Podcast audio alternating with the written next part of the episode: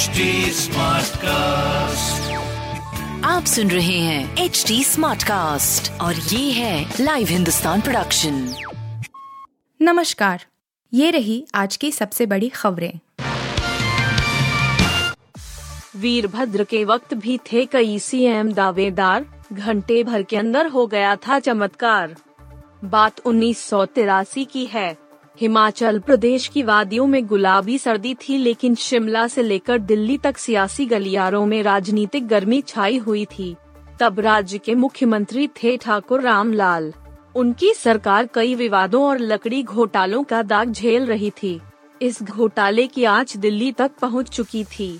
नतीजतन केंद्रीय नेतृत्व के निर्देश पर ठाकुर रामलाल ने मुख्यमंत्री पद से इस्तीफा दे दिया था, जब तत्कालीन केंद्रीय सूचना एवं प्रसारण मंत्री एच के एल भगत ने केंद्रीय नेतृत्व द्वारा ठाकुर रामलाल की इस्तीफा स्वीकार करने की सूचना दी तो उस वक्त 2000 से अधिक कांग्रेस कार्यकर्ताओं ने पार्टी दफ्तर के बाहर नारेबाजी कर सत्ता परिवर्तन का स्वागत किया था।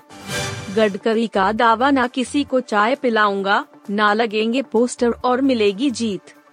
केंद्रीय मंत्री नितिन गडकरी अपनी बेबाकी के लिए जाने जाते हैं। वह अक्सर राजनीति से इतर भी तमाम मुद्दों पर खुलकर बात करते हैं। अब उन्होंने 2024 के आम चुनाव में अपने इलेक्शन को लेकर भी ऐसा ही बात कही है, जो कम ही नेता कहते हैं। उन्होंने कहा कि मैं 2024 में नागपुर सीट से एक बार फिर लोकसभा चुनाव लड़ूंगा, लेकिन किसी को नाश्ता पानी नहीं कराऊंगा, किसी को चाय नहीं पिलाऊंगा और पोस्टर तक नहीं लगवाऊंगा। उन्होंने कहा कि इसके बाद भी मैं दावा करता हूं कि चुनाव में मेरी जीत होगी और यह अंतर 5 लाख से ज्यादा का होगा, जो इस बार 3 लाख ही था। 4 बच्चों का बाप होने पर रवि किशन ने कांग्रेस को दिया दोष, लाएंगे बिल। भारतीय जनता पार्टी के सांसद रवि किशन ने कहा है कि वह जनसंख्या नियंत्रण पर बिल लाने वाले हैं। भोजपुरी फिल्मों के सुपरस्टार और गोरखपुर से सांसद रवि किशन ने यह भी कहा कि वह खुद 4 बच्चों के पिता हैं और इसलिए जानते हैं कि बड़े परिवार का नुकसान क्या है। रवि किशन ने अपने बड़े परिवार के लिए कांग्रेस को दोष दिया और कहा कि यदि पहले कानून बन गया होता तो उनके 4 बच्चे नहीं होते। एक टीवी इंटरव्यू में रवि किशन ने कहा कि वह संसद में प्राइवेट मेंबर बिल लाने वाले हैं।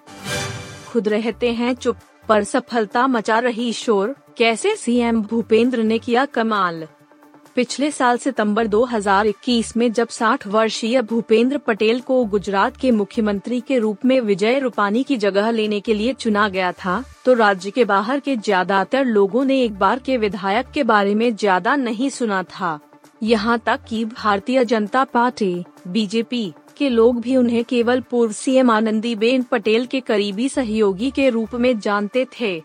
जब उन्हें आनंदीबेन पटेल 2016 के पाटीदार आंदोलन के बाद हटा दिया गया था, तब उन्होंने अहमदाबाद में घाट लोडिया सीट पर उनकी जगह लेने के लिए एक साधारण से व्यक्ति को चुना था। एक हुए चाचा भतीजा तो दमदार नतीजा। 2024 में यहाँ बढ़ेगी भाजपा की टेंशन। मुलायम सिंह यादव के निधन से खाली हुई मैनपुरी लोकसभा सीट पर उनकी बहू डिंपल यादव ने 2.80 लाख वोटों के अंतर से बड़ी जीत हासिल की है। उनकी इस जीत में जसवंतनगर विधानसभा सीट का अहम योगदान है, जहां से उन्हें 1 लाख से ज्यादा वोटों की बढ़त मिली थी। जसवंतनगर से ही अखिलेश यादव के चाचा शिवपाल विधायक हैं और उनके समर्थन ने इस बड़ी जीत की पटकथा तैयार कर दी। मैनपुरी का नतीजा बता रहा है कि चाचा और भतीजा की एकता का असर हुआ है।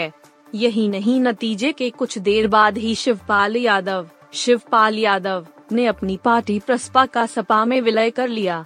इस मौके पर अखिलेश यादव ने 2017 में अलग राह अपनाने वाले अपने चाचा के पैर छुए और सपा का झंडा देकर पार्टी में वापसी कराई। आप सुन रहे थे हिंदुस्तान का डेली न्यूज रैप, जो एचटी स्मार्टकास्ट की एक बीटा संस्करण का हिस्सा है। आप हमें फेसबुक, ट्विटर और इंस्टाग्राम पे @HT Smartcast या podcasts@hindustantimes.com पर ईमेल के द्वारा सुझाव दे सकते हैं।